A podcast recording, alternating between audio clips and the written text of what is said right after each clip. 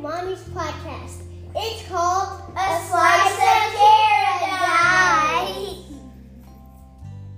I- I'm so glad you're here. I hope you enjoy it. Or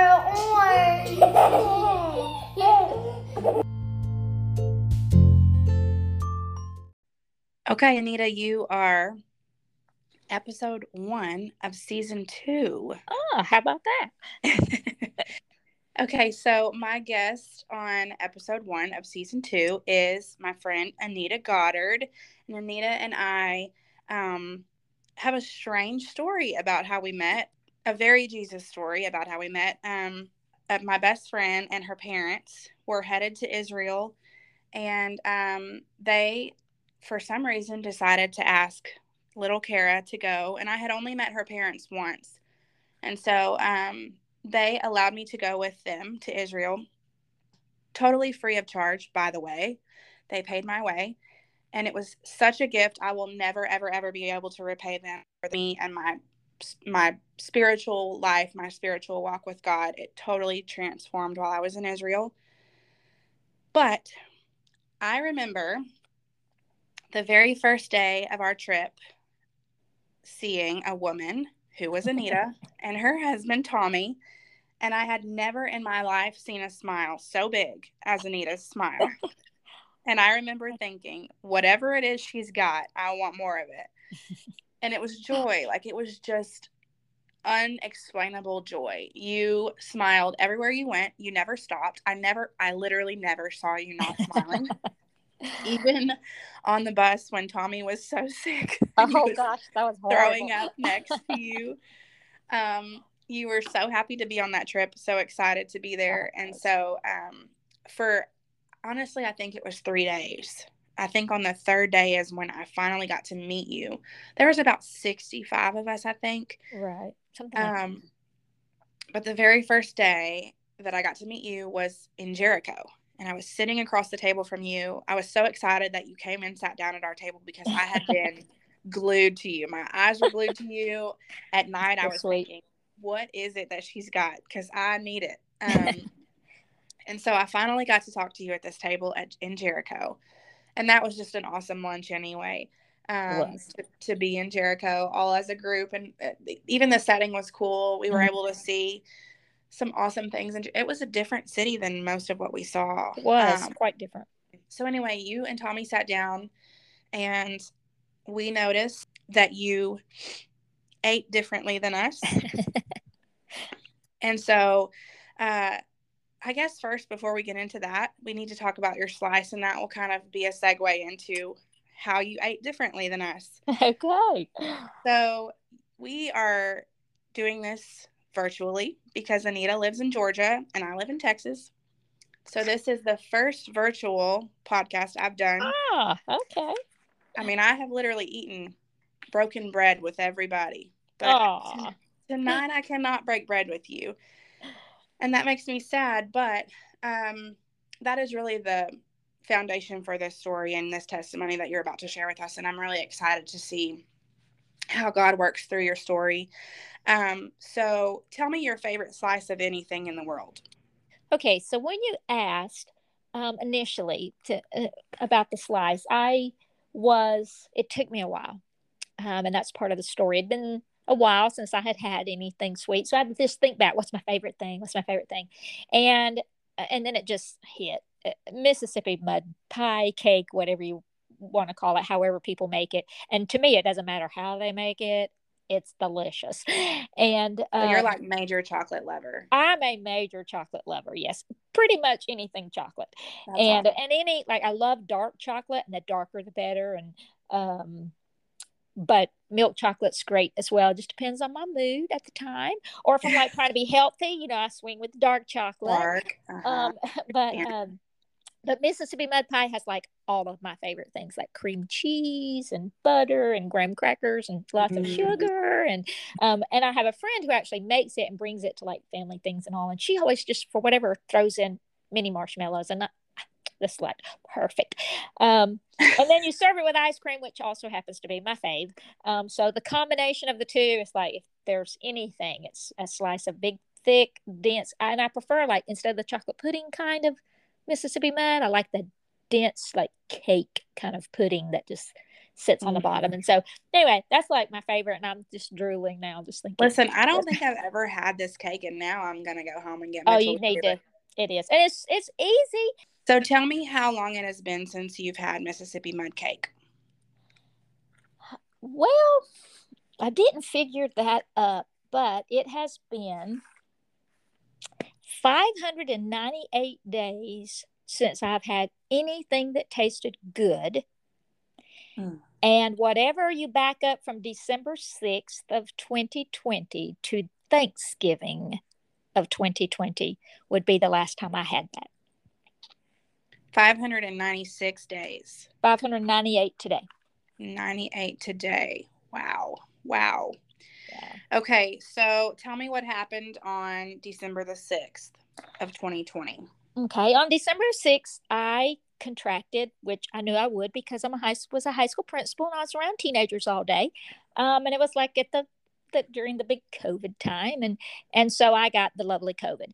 Um, and it was not like a, a, what I would think a bad case. I had a little fever. I um, had some fatigue, um, and um, but my first symptom was loss of taste and smell, and I thought, well, this is really weird because it was just it's what's called anosmia, and um, it is total loss of smell, and ageusia is total loss of taste. So I had both, which is not uncommon, and um, most people recover their taste and smell in a couple of weeks, four to five weeks, maybe six at the most.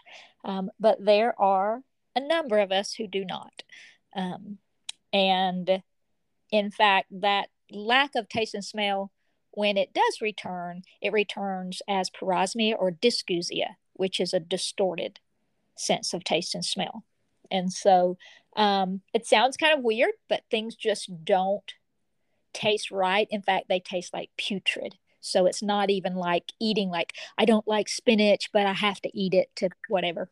Um, it's actually a, a, like you can't eat it, and so um, that progressed to to being. Um, I had to learn a whole new vocabulary, and um, I can tell. I don't know. I've never heard these yeah, words before. Um, they are really the only time that they're really were ever used prior to COVID is in case in like brain tumors and um, uh, people that are on chemotherapy have experienced the distorted taste and smell mm-hmm. and so mm-hmm. it's really a neurological brain kind of thing and so that's the area that covid attacks some people in the uh, neurological impact is greater than say the respiratory impact and so there are long haulers who have a lot of serious like health issues with hearts and lungs and whatever and then there's the side that's the neurological side effects headaches and and loss of taste and smell and then distorted taste and smell. So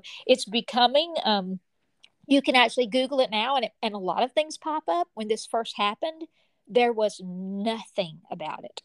No one knew anything about it. So for the first six months or so there no one really even like you still can't taste or smell? Like nope. Um, but it's worse than that. And um, and if they saw me or were anywhere around where i was around food then they would recognize oh that's weird she's acting kind of over the top uh, which you got to experience i did um, so let's back up a little bit do you know do you have any idea how many people suffer from this post covid um I don't. I do know that the Facebook support group that I discovered um, at this point has 51,000 people in it. It's had wow. as many as 78,000. And I think that we've seen a decline based on the fact that some of the new strains don't cause a loss of taste and smell. So that's great. Um, but internationally, there's just no telling because I run into people all the time who are like, that's what I have. I didn't know it had a name. Um, mm. And so I'm just the kind of person that if something's going on, I like want to know everything I can know about it. Sure. And so somehow I really just stumbled on Facebook at, into this. Um, someone had posted, and I was like, "Wow, let me see what that is." And so that's where we learned. I learned um, as much as could be learned. And then now people are are really doctors are beginning to pay more attention to it. There are a few treatments that are helping people. You know, some people, about twenty five percent of people, are getting a some relief from a particular treatment, and so um, it was just a whole learning process for me. But it, I was thankful when I realized I wasn't the only person out there. Um, Absolutely. So tell me what this looks like on a daily basis for you. I remember when whenever we first started to talk about this, you mentioned, you know, backyard barbecue, uh, you know, you can't smell. Just tell me all the things that you kind of can't be around because of this and also the things that you miss. Okay. Um, so over the course of it, it's, it's pushing 20 months at this point. So, um, and we'll talk about, you know, hills and valleys, but over the process, the, the hardest thing initially was the isolation. And by that, I mean, when, for people to really understand what this is, um, the smell and taste are so connected and i've learned so much about all of that but the easy process is to say that you don't have a a taste until and until the scents hit the back of your throat and they go up into your nose and you smell. And so the combination is what causes flavor, which I didn't realize. But sometimes wow. you can hold your nose and take medicine, and that's why, because until those two senses connect, you don't really have flavor. Okay. So when the first episodes was Christmas, and I couldn't taste or smell anything, which was not a problem. So life kind of rocked along as normal. I ate things because if they didn't have a taste, well, that was fine. And I even started trying things I'd never eaten before. And I was like, oh, well, it'll eventually come back. So when parosmia hit, the first time it hit was an apple, and I wound up like throwing the food away because I was like, "Oh, this is bad. How so much food in my house has gone bad?" And I would throw things away, and then my husband was like, "Wait, wait, I just had that. That's not bad."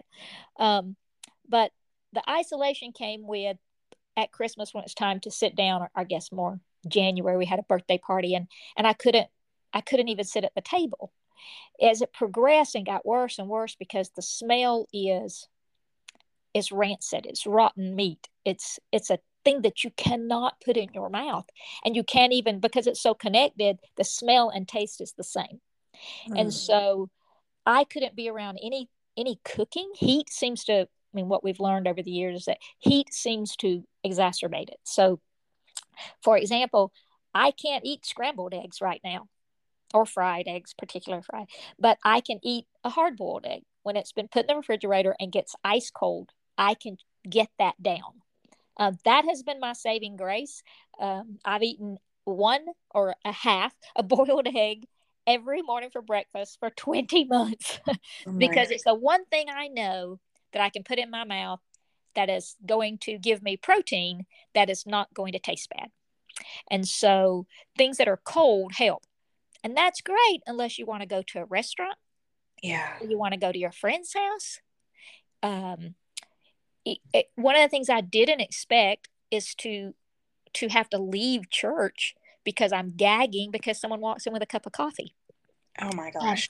Interestingly enough, there are commonalities. This affects everyone different, but the commonalities are that um, 99% of people with parosmia cannot do coffee, they can't do peanut butter, they can't do onions, and they can't do garlic. Um, I've been really blessed that I can eat um, ground beef that's organic um, we have a butcher's market that my husband goes by every single day and gets fresh organic hamburger meat. And he grills me a burger outside because we can't cook inside. And he's done this for me every day for 20 months.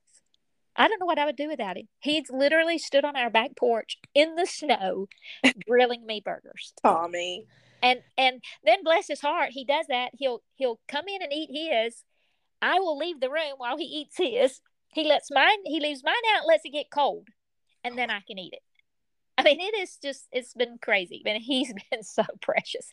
Um, but things like you have a birthday and somebody gets you a cake, but you can't eat it because it tastes like garbage. or um, um, I, my granddaughter's favorite thing is scrambled eggs. I ha- I do have nose clips that I I can now wear and tolerate being around foods that are cooking for a limited amount of time. But I look so stupid with a nose clip on that I'm not wearing it. I know other people have, but I'm just not, it's just not going to happen for me to wear it out at a restaurant. But I will put those nose clips on and scramble her eggs with my face turned as far away from. But that's a new thing. So that's progress. Probably just in the past two months have I been able to even like do those scrambled eggs for her and and um and it's not often because we don't see her often but um but so on a daily basis i eat things that have no flavor. And so my meals have become the same every day. So i eat the same thing every day. Grocery bill has gone down. I'm sure. um i don't really get tired of eating the same thing. What i get tired of is is that it's still there's no joy in eating Yes. there's there's nothing if if it has no taste then that's better than the bad taste and so well, yeah, still get nourishment. right and so that was what Yeah. when you met me was was when i had zero what we call safe foods right before right before we left to go to israel i had eight and then they progressed rapidly away from that and um so i was faced before and i know we had talked about it before leaving for israel for our trip um i i wound up suffering from malnutrition which was not uncommon at all with this these series of symptoms post covid symptoms How much weight had you lost? at that point i'd lost uh, 32 pounds and um and i didn't realize that i i kept suspecting malnutrition because you just can't eat in the way i was eating and not and, and be getting everything you need. So i was supplementing with vitamins. I was doing uh, protein shakes to try to keep my calories i mean this is like the first time in my life that i'm like counting calories to to keep weight on you know? Sure. i mean but i showered one day and i knew i was losing hair which is also not an uncommon post-covid symptom but i was losing hair and then um, hopped out of the shower one day just wiped my dried my feet off and my toe toenails fell off just like fell off and that's the moment that i was like okay i'm totally freaked out here Oh my god. I mean, I, a lot of weird things had happened, but I was just like, so I ran to the room. I'm like, okay, Tommy, uh, I'm gonna have to go to the doctor because this is not normal. and uh, he's like, it, it was just odd, you know. It wasn't like there was no blood or anything; they just fell off. Um, but that was malnutrition. It just my body just was not getting everything that it needed, and it would be easy for someone to say. And people often say this to to people, and it's not uncommon to force yourself to eat. Right. And so that sounds like a doable thing. And I've learned now that I'm a little better, I can force myself to eat. But at the time when everything was rotting flesh, there, there was just no way. You just couldn't do it. And I would often wonder, how do people do this? And I really do believe, and in talking with other people who have this, that until you get that little bit better, you can't. So a lot of people wind up on feeding tubes. And uh, I was headed that direction when I left to go to Israel. So, were you experiencing any kind of depression or anxiety through this process? Absolutely. um, I was really struggling. Um, initially, depression. Not. I don't think anxiety hit until I really thought, "Is this permanent? Is my life going? Am I always going to gag when I smell food? Am I always? Am I never ever going to eat anything else that brings me pleasure? Because what happened, Kara, is when, and you know, I do want to say that there are so many people that have it post COVID symptoms that are so much worse. There, there are life altering things in like physically life and death things that people go through. Right. But when this happened, it took me a while till someone kind of pointed out that you, I lost two of the five senses. So two fifths of the way that I interpreted the world were just gone. It was a grief process initially. I um I really just had to grieve over the fact that I'm not going to sit down at a meal and enjoy this. I'm Mhm. not going to eat birthday cake and go, "Oh, this is great." I'm not going to eat Mississippi mud pie. Um, in fact, there is nothing in the recipe of Mississippi mud pie that I can eat. That's on my safe list. Not a thing. So I could never. I mean, I would. I would look at it and go, "Oh, that looks pretty," but I would have no desire to eat it because I would know it would just be terrible.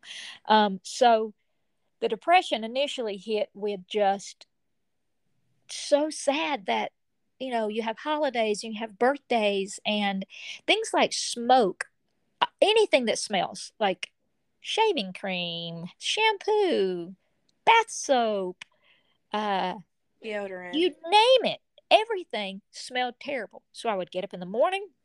First thing I'd do is hop in the shower, throw rotting flesh on my hair, bathe mm. with rotting flesh, r- brush my teeth with rotting flesh. I mean, it was just so trying not to throw up while you take a shower, trying not to throw up while you're brushing your teeth. And then and then you have to go eat something and nothing is right. I mean, it was just wearing. And the thing about it is is you know, it's like, okay, if this was once or twice, but you know, you get hungry more than once a day. yeah. So you have to deal with this every single time you get hungry. Well, Every time you take a bath, every time you go anywhere, odors. I was gonna say we're around odors all day long. Yeah. Now here's the best part. For whatever bizarre reason, you cannot smell body odors.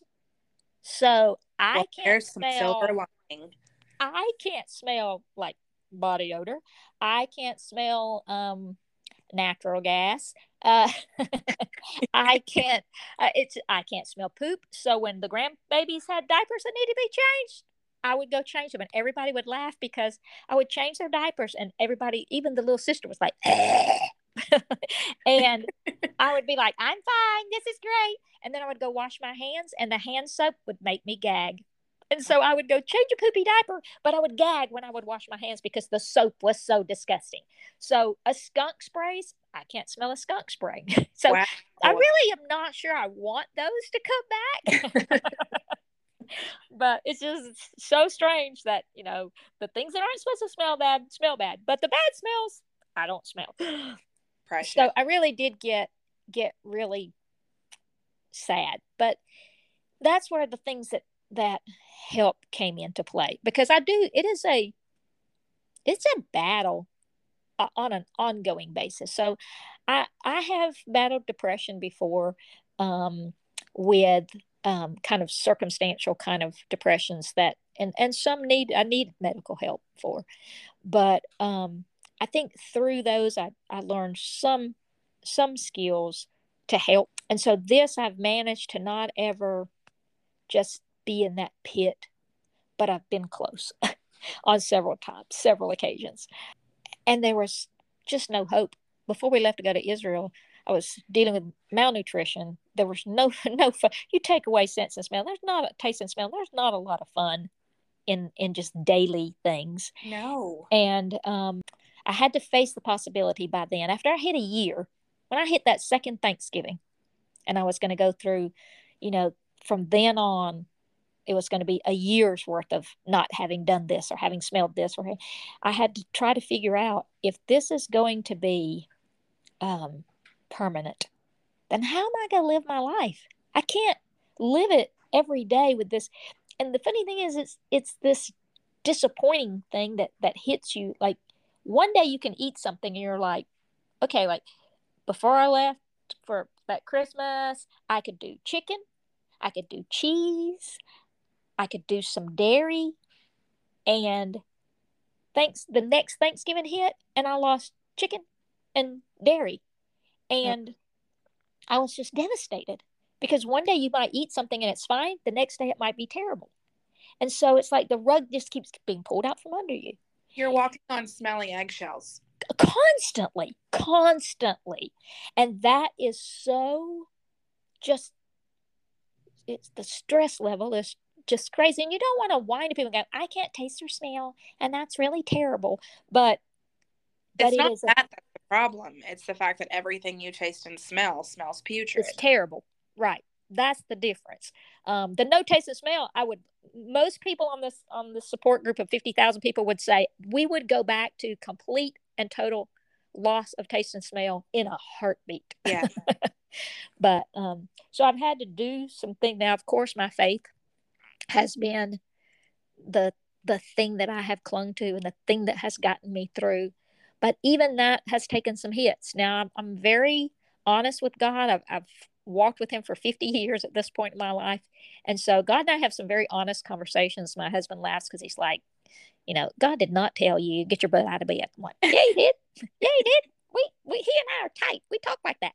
Um, but there are times I've just said, Lord, you gotta have a break here. You gotta there there has to be something. And so um and so really I guess it was February when the toenails were falling off and the hair was falling out and I was down to the lowest weight that I had been and was needing at that point I'd been diagnosed with malnutrition and was being sent to a um, nutritionist to see if what else we could do to keep my body um, moving and working so that I didn't have to have a feeding tube.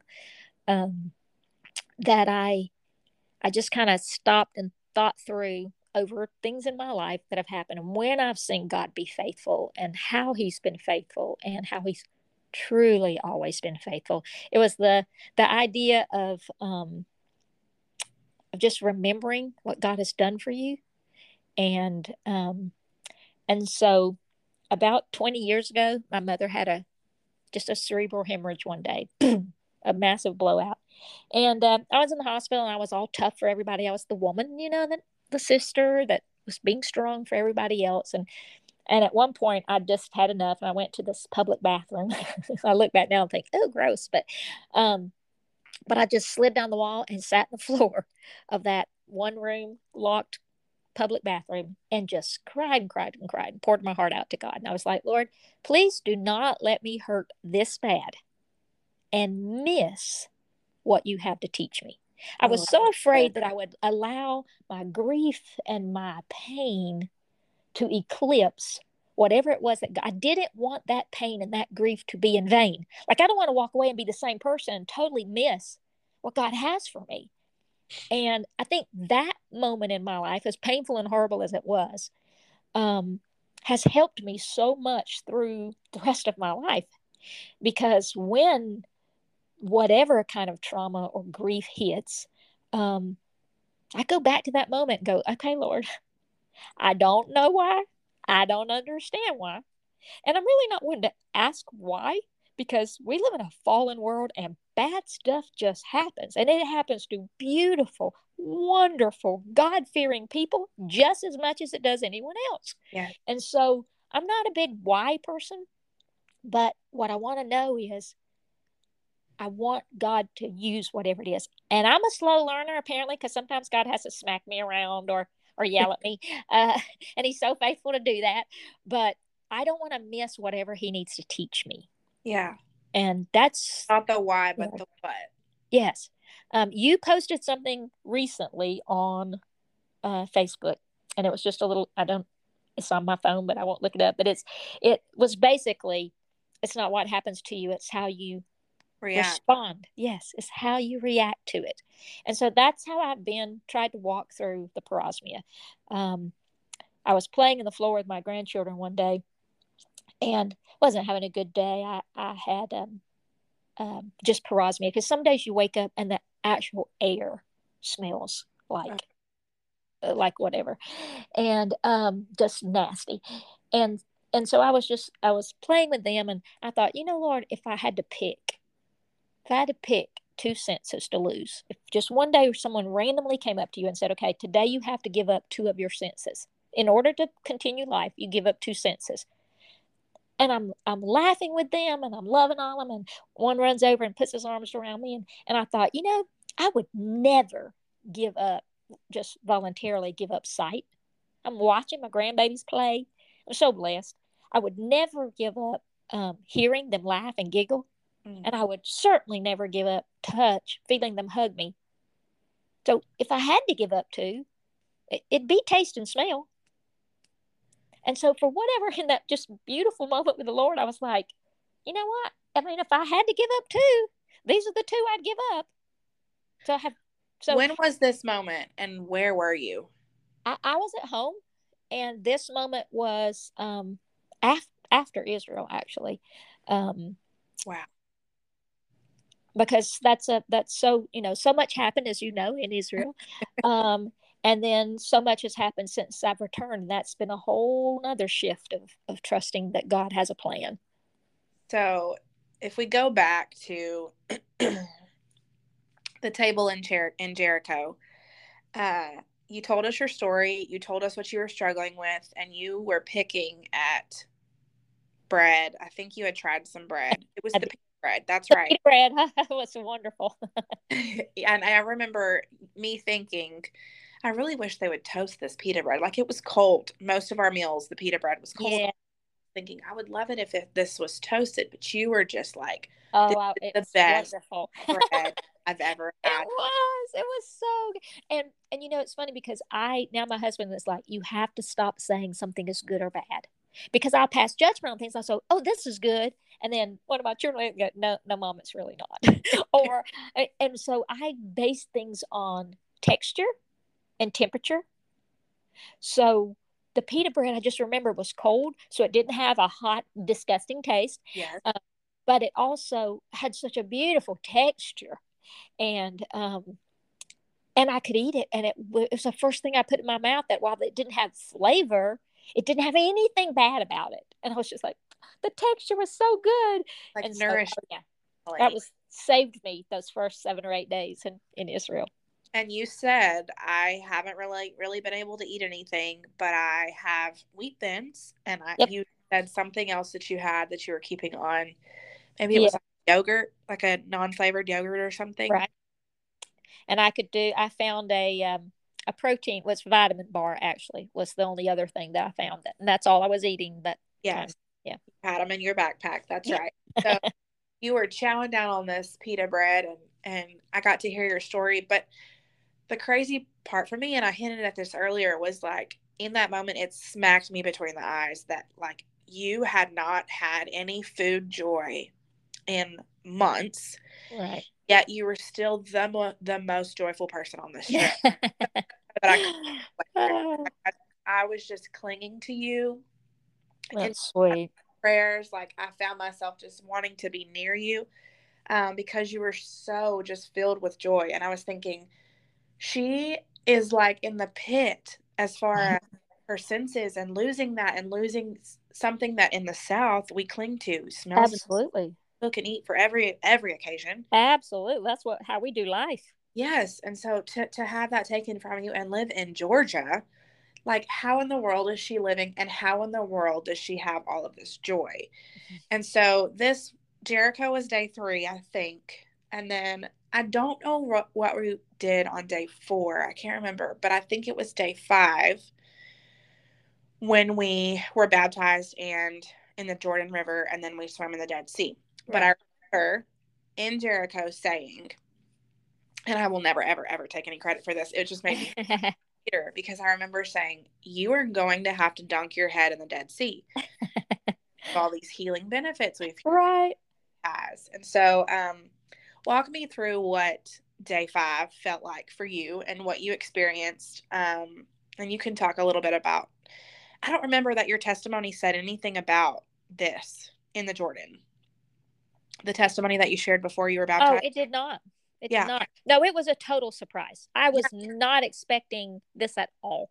Of course. Um, uh, and it's so funny because I was really so fo- so focused trying to just get through it that I I I know my friends have prayed for healing, but I um you know I've had loved ones pass away with cancer and and I hate cancer and and but I've I'm such a realist as far as things like you know do I believe God is still in the miracle business?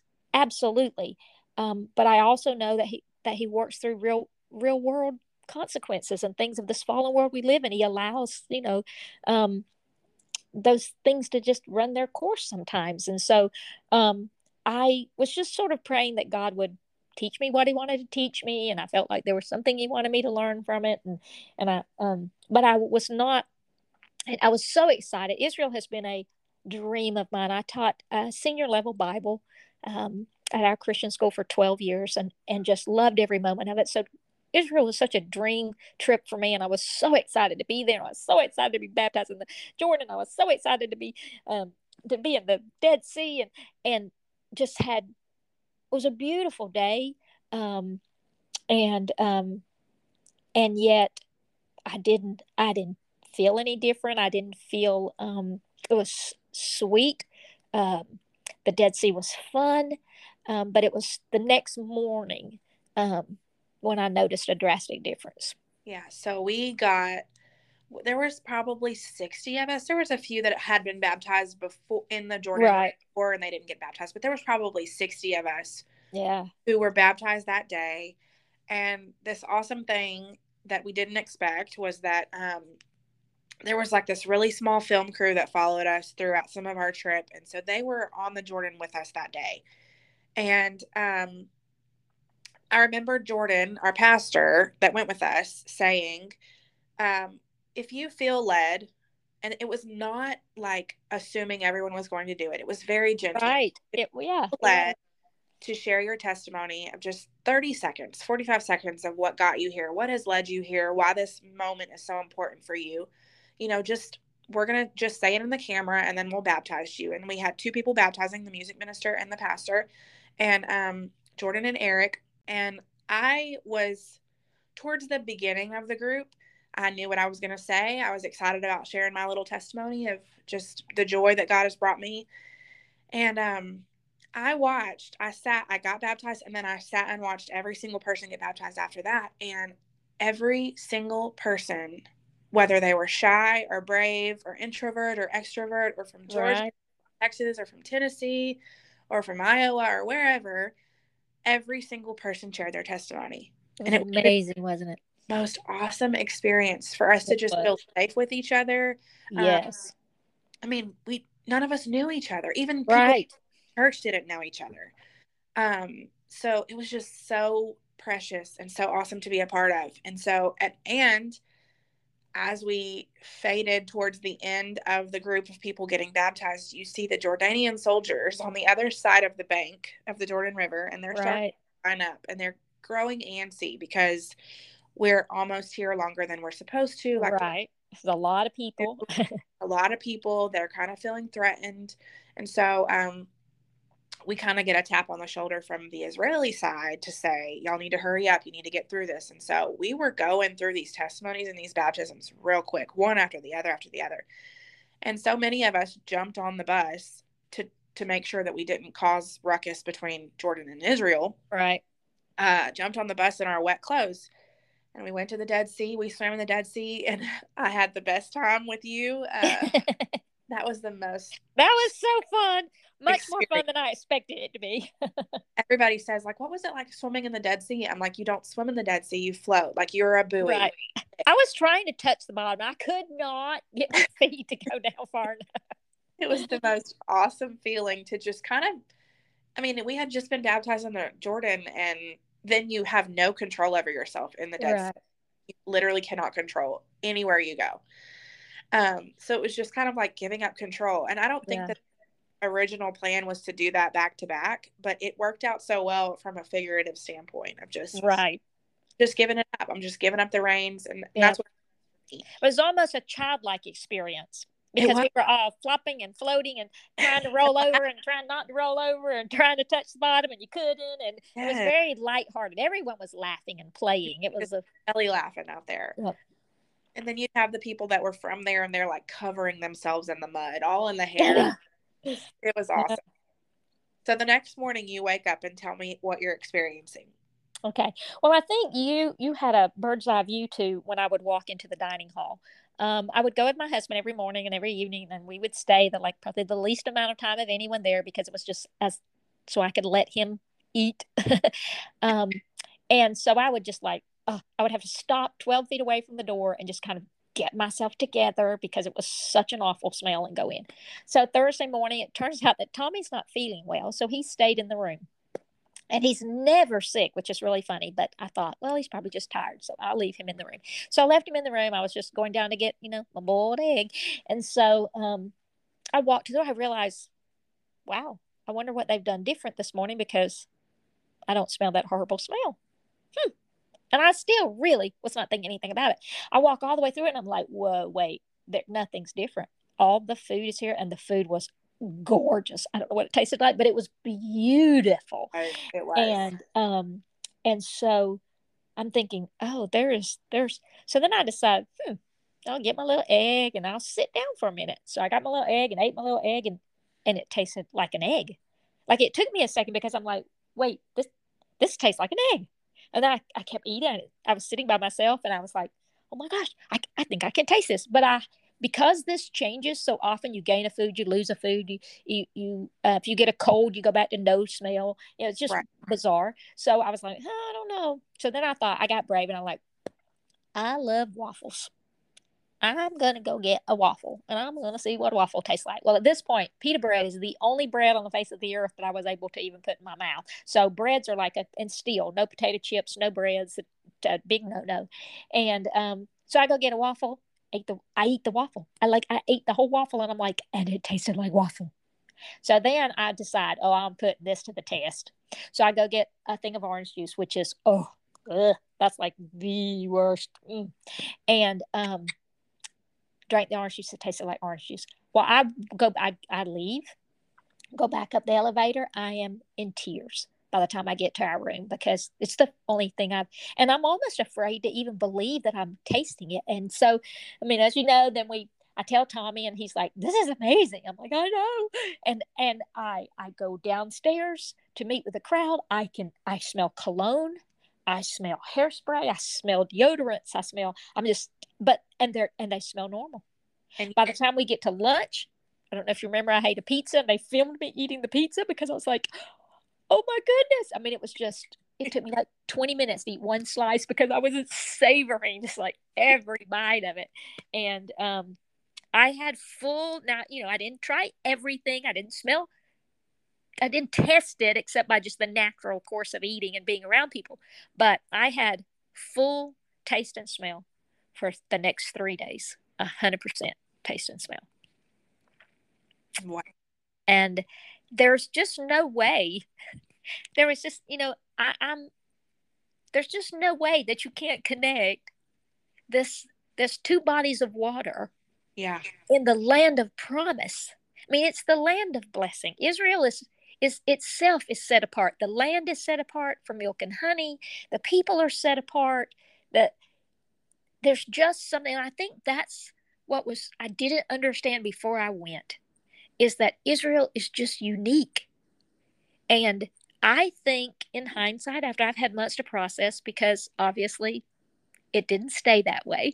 Um, but for those three days, I just, there's just something sweet. And I, I will still ponder it in my heart and still continue to process. But I believe because I was in the land of blessing, that God just chose to bless me for three days, that He just gave me a taste of how sweet like i believe that here on earth it's probably all parosmia. Right. and when we get to heaven that's what it's going to taste like. That we're that you know he says we see through a dim dim glass. Yeah. And um and so i think what we think of as joy and color and and um, satisfaction we just see so blandly, almost without taste and smell. And then when we get to glory, it's going to be this beautiful, fragrant, tasteful. I mean, the scripture says, and that's my, my verse taste and see that the Lord is good. Right. You got to put it in your mouth first. You got to try it. You got to sample it. And that's why we talk to people about Christ because we want them to just try it. You try it, you're going to know it's good. You you look at that Mississippi mud pie and you're going to go, "Oh, that looks good." But I can't tell you about how that cream cheese and that sugar and that chocolate sauce and that cake's going to blend together and you're going to go oh my gosh this is so good right and uh, and i think that's that's so i'm sort of looking at those three days as god going this this is what it can be yeah this, this is what we have now and you think it's good because i'm like this doesn't have any taste or smell yeah but that's not even remo- that's just that's that's nothing compared to what it's going it's to be unimaginable yeah everything yeah. hear we hear about heaven, even the reports of people going to heaven, you know, for for a minute and coming Right. back. It's just like they can't even put it into words Right. what colors they saw or what sounds they heard. Right. And so that's what I think, you know, um, because coming back and and losing it again has had its own um, been its own journey, um, almost separate from the first journey. Um, I kind of I kind of rank it to the 15 months before Israel, and then the few afterwards. It's Uh-huh. pre-Israel and post-Israel. Yeah, it's really was a really a defining moment in this whole journey for me, and uh, trying to figure out, Lord, why just three days? Why didn't you heal me hundred percent for like all the time? You know, um, and I think if people hadn't been around me and hadn't like if Tommy hadn't been there to know just the journey I'd been through and to see that for those days, I mean, I, I could identify. I could close my eyes and you could put something in my mouth and I could identify it. Like right now, you hold something under. I'm. I have no idea what it is. Um, and so So we're on this trip, and if we go back to day two, uh, the whole trip was just like chasing written proof of God's miracles. yes, So we're it's day two. We're on um, the Sea of Galilee, and obviously we all know that's my spot. Like I had a whole awakening on the Sea of Galilee. Um, so we're on the Sea of Galilee, and we're we're reading about all the miracles that have happened right there on the Sea of Galilee. We stood on this shore where you know he pushed the boat out a little bit, and he taught the people that were on Right. the shore. We're in the first century style boat where he calmed the waves and where he told the fishermen to put their net on the other side of the boat for a catch and they had toiled all night there was no fish and so they put the net on the other side of the boat and all of a sudden they had all these fish that they couldn't even hold Couldn't- on. Right? and so we're watching i mean then we go to the uh, garden tomb where he literally rose from the dead and so we're in all of these places where a miracle has happened. He has he has performed a miracle in someone else's life or he has been the miracle. And I remember I will never forget this moment because I don't know what happened after Jericho and the sea and um the Jordan River and the Dead Sea, but I wasn't around you for the next day. Oh, okay. So when Jordan, the pastor that went with us, got up at the farewell dinner and said, I want to ask Anita to come up here and share her story because we have seen all of these miracles, these places that God has performed all these miracles this week, but we are literally in the presence of a miracle right now. And I I knew that you were tasting things, but I didn't know that it I didn't know that it tasted pleasurable. Like I didn't know that Right. it right. I just knew that it was like I can handle it. Right, which was what I was hoping for. Handling things was great. Had no idea. but actually enjoying the food and it tasting Right. supposed to was like unimaginable.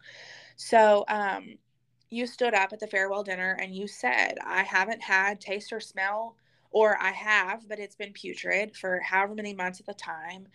And you went into the changes that you felt. And the morning after, we swam in the Dead Sea and we uh, got baptized in the Jordan. And we're all just like sobbing in tears because we've literally watched it happen with our own eyes. And you were crying too. Tommy was crying. Like it was just like such an awesome close to the trip where it was like we didn't want to leave because Right. We had watched all of this happen and like seen miracles with our own eyes and it was you like you were the miracle and so um it was such a i don't know you don't go to israel with a group you don't go to israel and come back the same Right. You do I- not.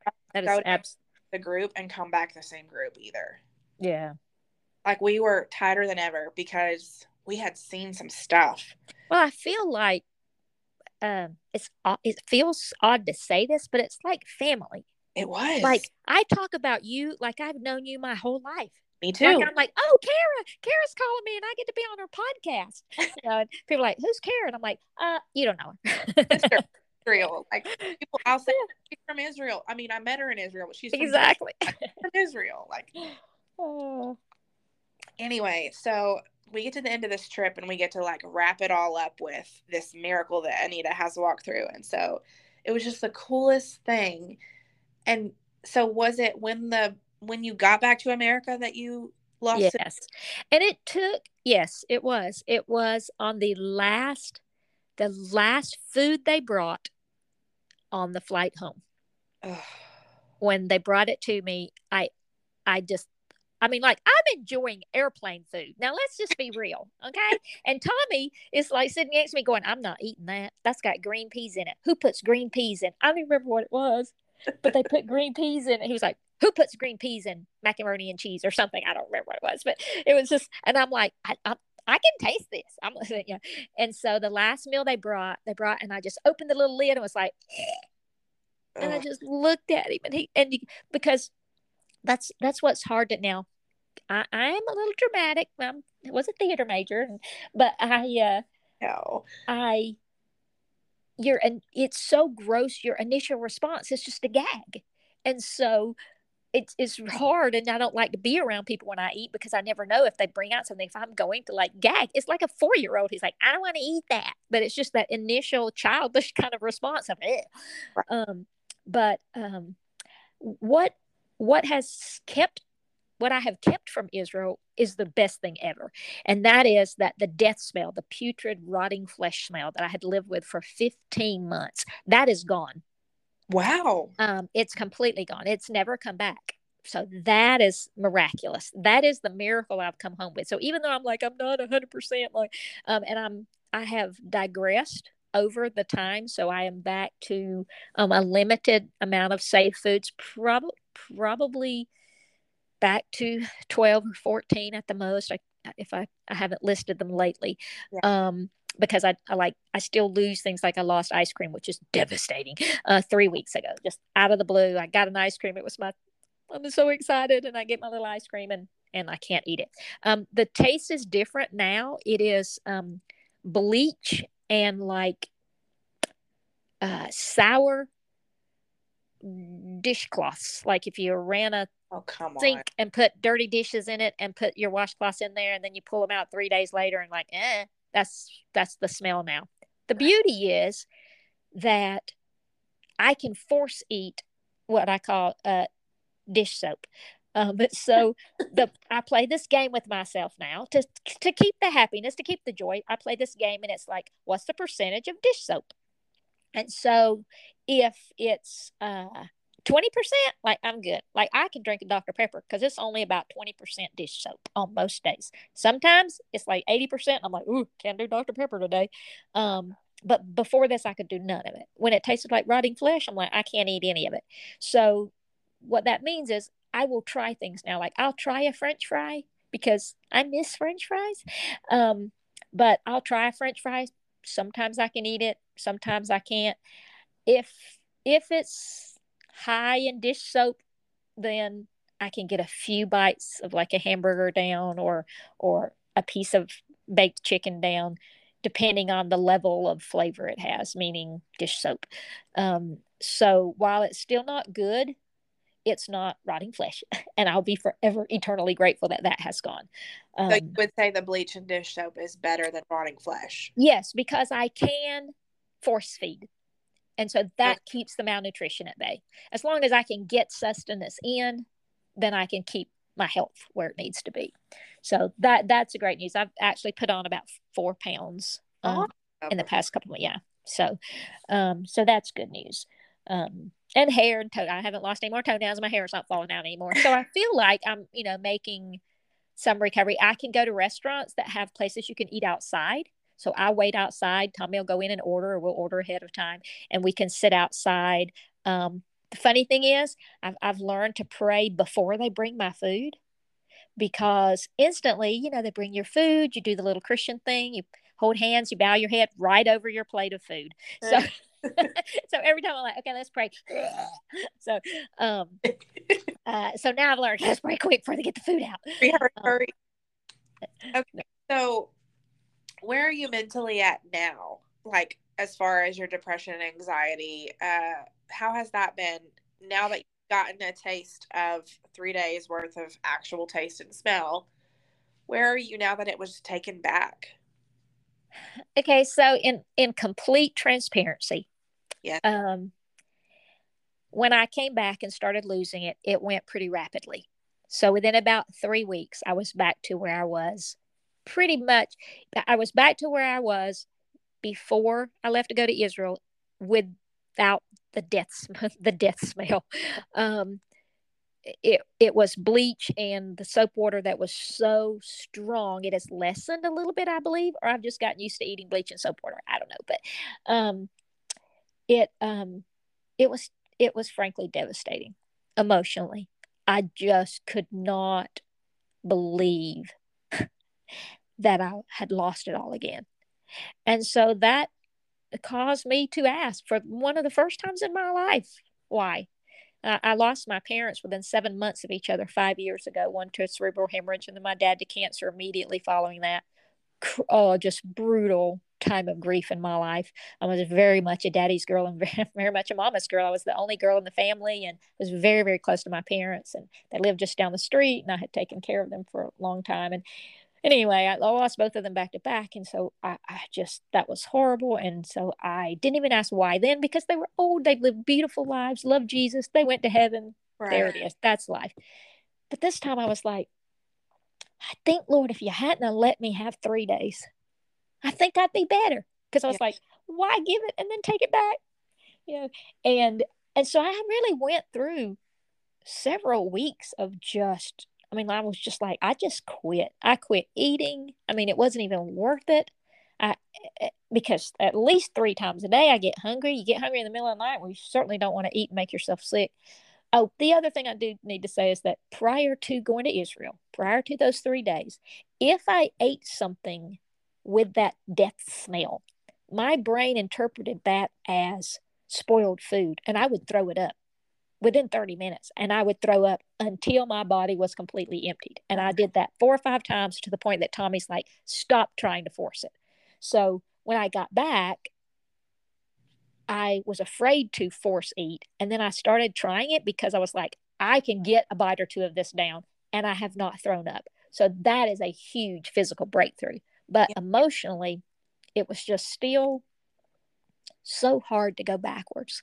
And I still I have I don't know why it has come back. I know that um, a lot of people experience when they travel and are exposed to from this support group that we talk when they travel outside of their natural taste and smell environment and and a lot of it's international they can eat for a while while they're there or eat different things so i don't know if that how that plays into it. I just know that a lot of us have experienced that. Um, mine was a sudden onset. It is all back for three days. Boom, there you go, and it was glorious. Um, I have I've come sort of through the depression part just on a gradual basis. I try to offset that with gratitude. I try to always go back and say that. that I do have touch and and sight and hearing. And I do have a husband who is unbelievably supportive. He is like the greatest in the world. We just celebrated our 35th wedding anniversary, and he's Aww. it's wonderful. Um, I'm so blessed with all of that. My kids believe me. They're careful when they come home about even the grandkids are like, Nini, is that okay? They open some food around me, you know, um, because they know Cheez-Its will send me into the other room. Um, and so they they even will put up their Cheez-Its if I come into the room. Um, so everybody's great. So I have so much to be thankful for. Um, anxiety, on the other hand, I don't know um, if some of it. I've always been have a little bit of anxiety, um, and just kind of, you know, toughed it out, whatever.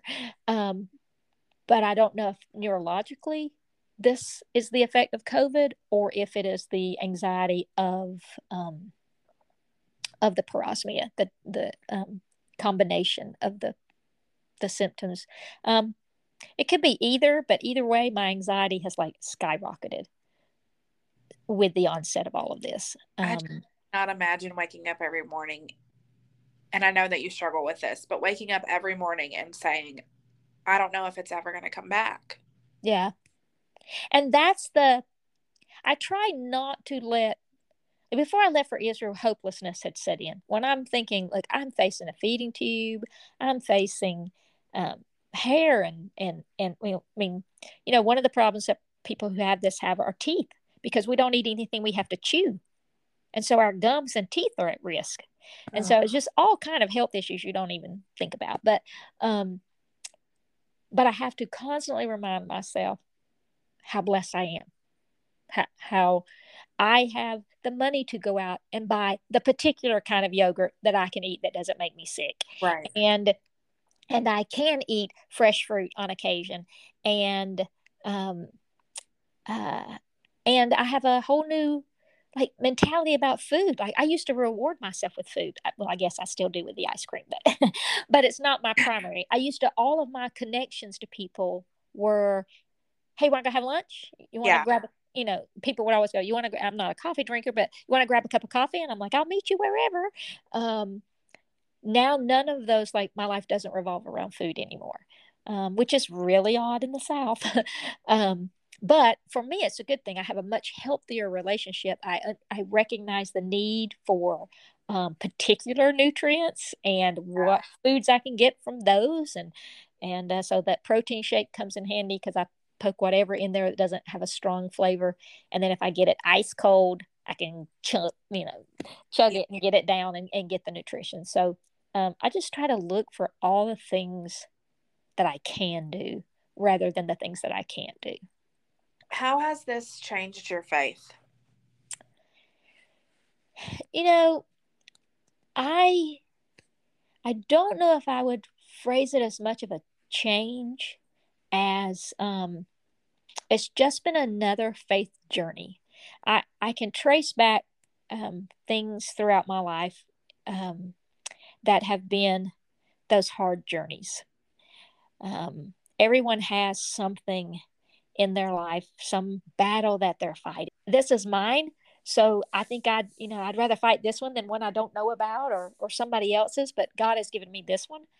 I feel like I got worse again because there's still something that God wants to teach me. There's still something I'm supposed That to big. now, I've learned a lot. I've learned that for people who have like MS or they have um, a, a disease that no one can see, so people think they're just fine, but they're not. They're hurting inside, but nobody sees it. Yeah. So for people um, who have infertility issues and the whole world invites them to baby showers and doesn't know they're Yeah. paying, they go to, to go to those. Um, those are the people that that we skip over so many times or we're insensitive to. Um, no one um, thinks to to say. Um, someone asked me this morning about my taste and smell, and I said, "No, it's still not back." And um, uh, a girl jumped right in and said, "Oh, I think I have long haul COVID. It's I get I still get tired sometimes."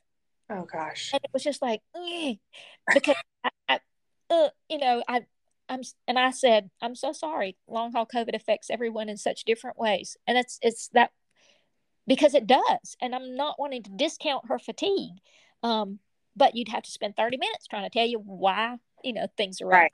um but I do think that well, when my, my dad was a wood carver, we actually just liked to work with wood and he would carve things. And one day he had this big chunk of wood and he was out in the workshop and I was like, What are you doing? He's like, making an elephant. It was just a square of wood.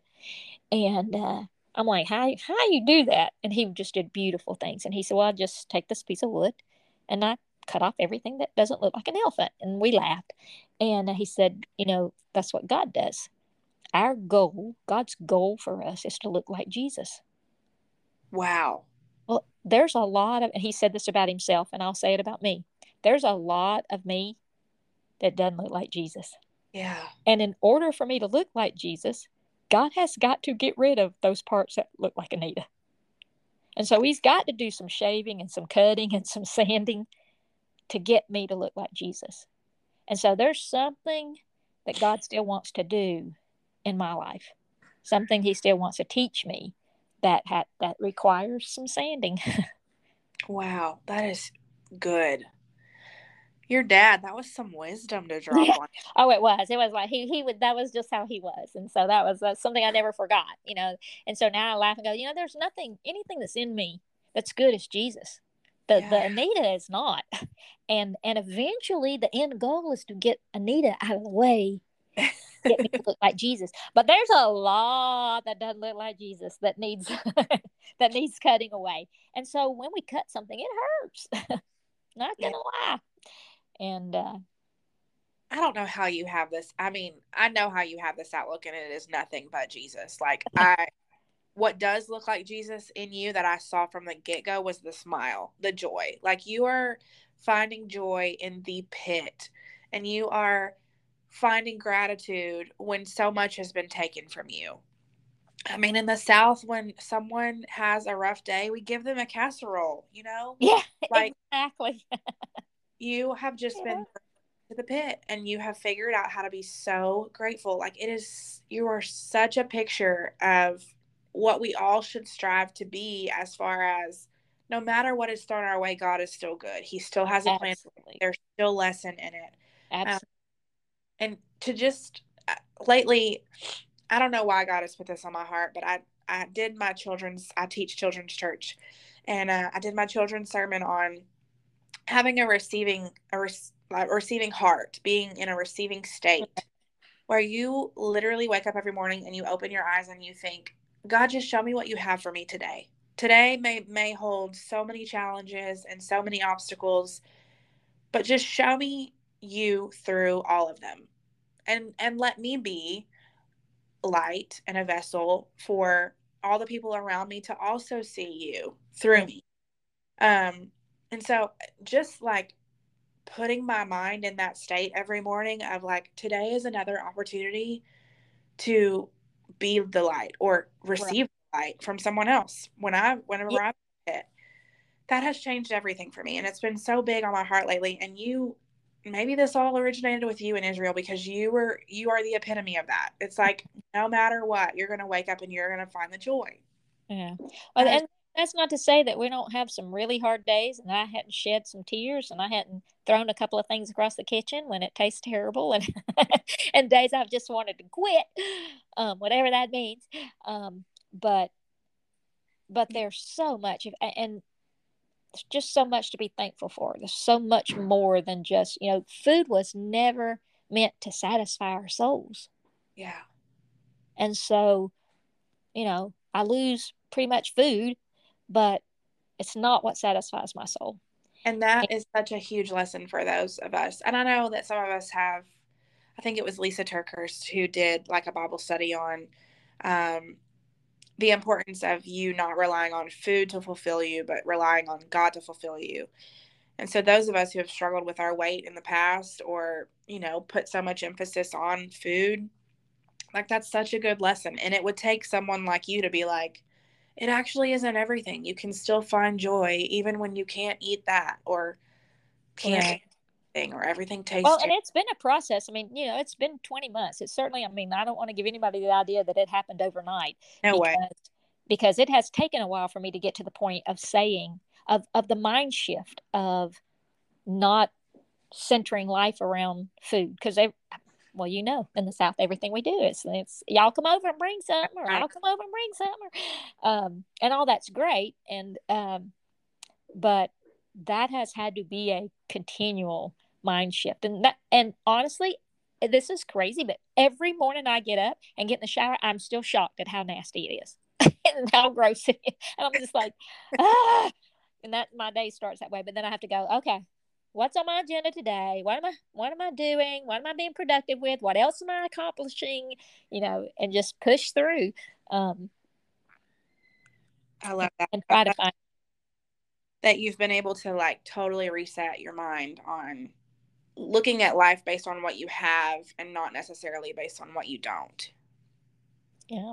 And that's really the only way I've been able to do it because the loss is substantial in in in just uh enjoyment and just pleasure. I mean, you think about what we eat and how much joy we get from from eating. Yeah. And, or smelling, you know, I go outside or my husband got me no dozen a dozen roses for my birthday. And I'm like, thank you, honey. They're pretty. I don't know what they smell like, but they're pretty. You know, just just those simple things that you think, you know, uh, a, fresh washed baby or or um, anything anything that smells good there's so much pleasure in that and to, you know i lose that but then there's pleasure in so many other things of yeah and then it thrills me to know that that you all were able to see that joy because there wasn't a lot of happiness in my yeah. life you had were coming off of literally no hope before that trip. And i remember you telling me that in jericho like a week before this i didn't yeah. know i could yeah it was it was i didn't know i'd be able to go on the trip. Yeah. Um, and um and so you know but um but there's always joy uh, the and that's what um, that joy that joy that only comes from the lord that only comes through knowing him um that's the joy that made us family on a trip Amen. that's the connection that binds our hearts um, across the country and from country to country that's the connect that's the key um, and so, you know, I try to do that on, on the support group, anywhere I speak. And I thank you so much for letting me share um, because it's really, it's not, I, I don't even know if this story is as much about food as it is about loss. Yeah. Um, the things that we want that God doesn't give us.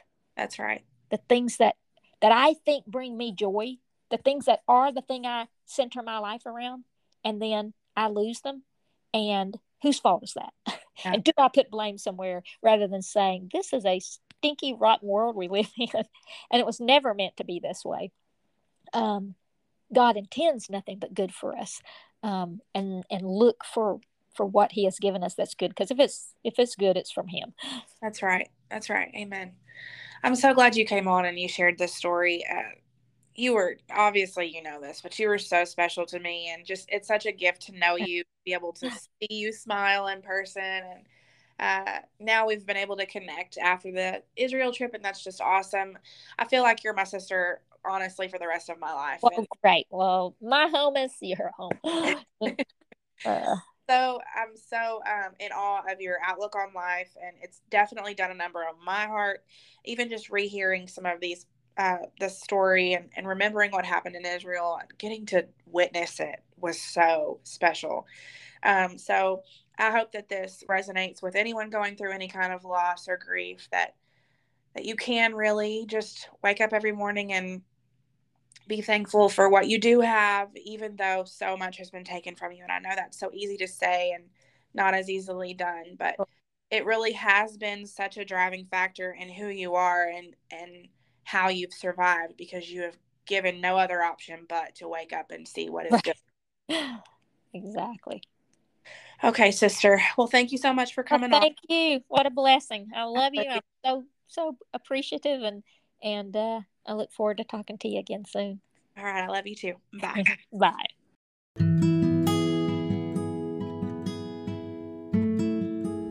With each passing week, we learn the incredible power of a person's story Every one unique and supremely designed, just waiting to be shared when the time is right. But what is even more powerful than the story is the grace surrounding it. May we give it courageously, may we receive it graciously, and may we try to make this place a little bit more like paradise. Thanks for listening to A Slice of Paradise.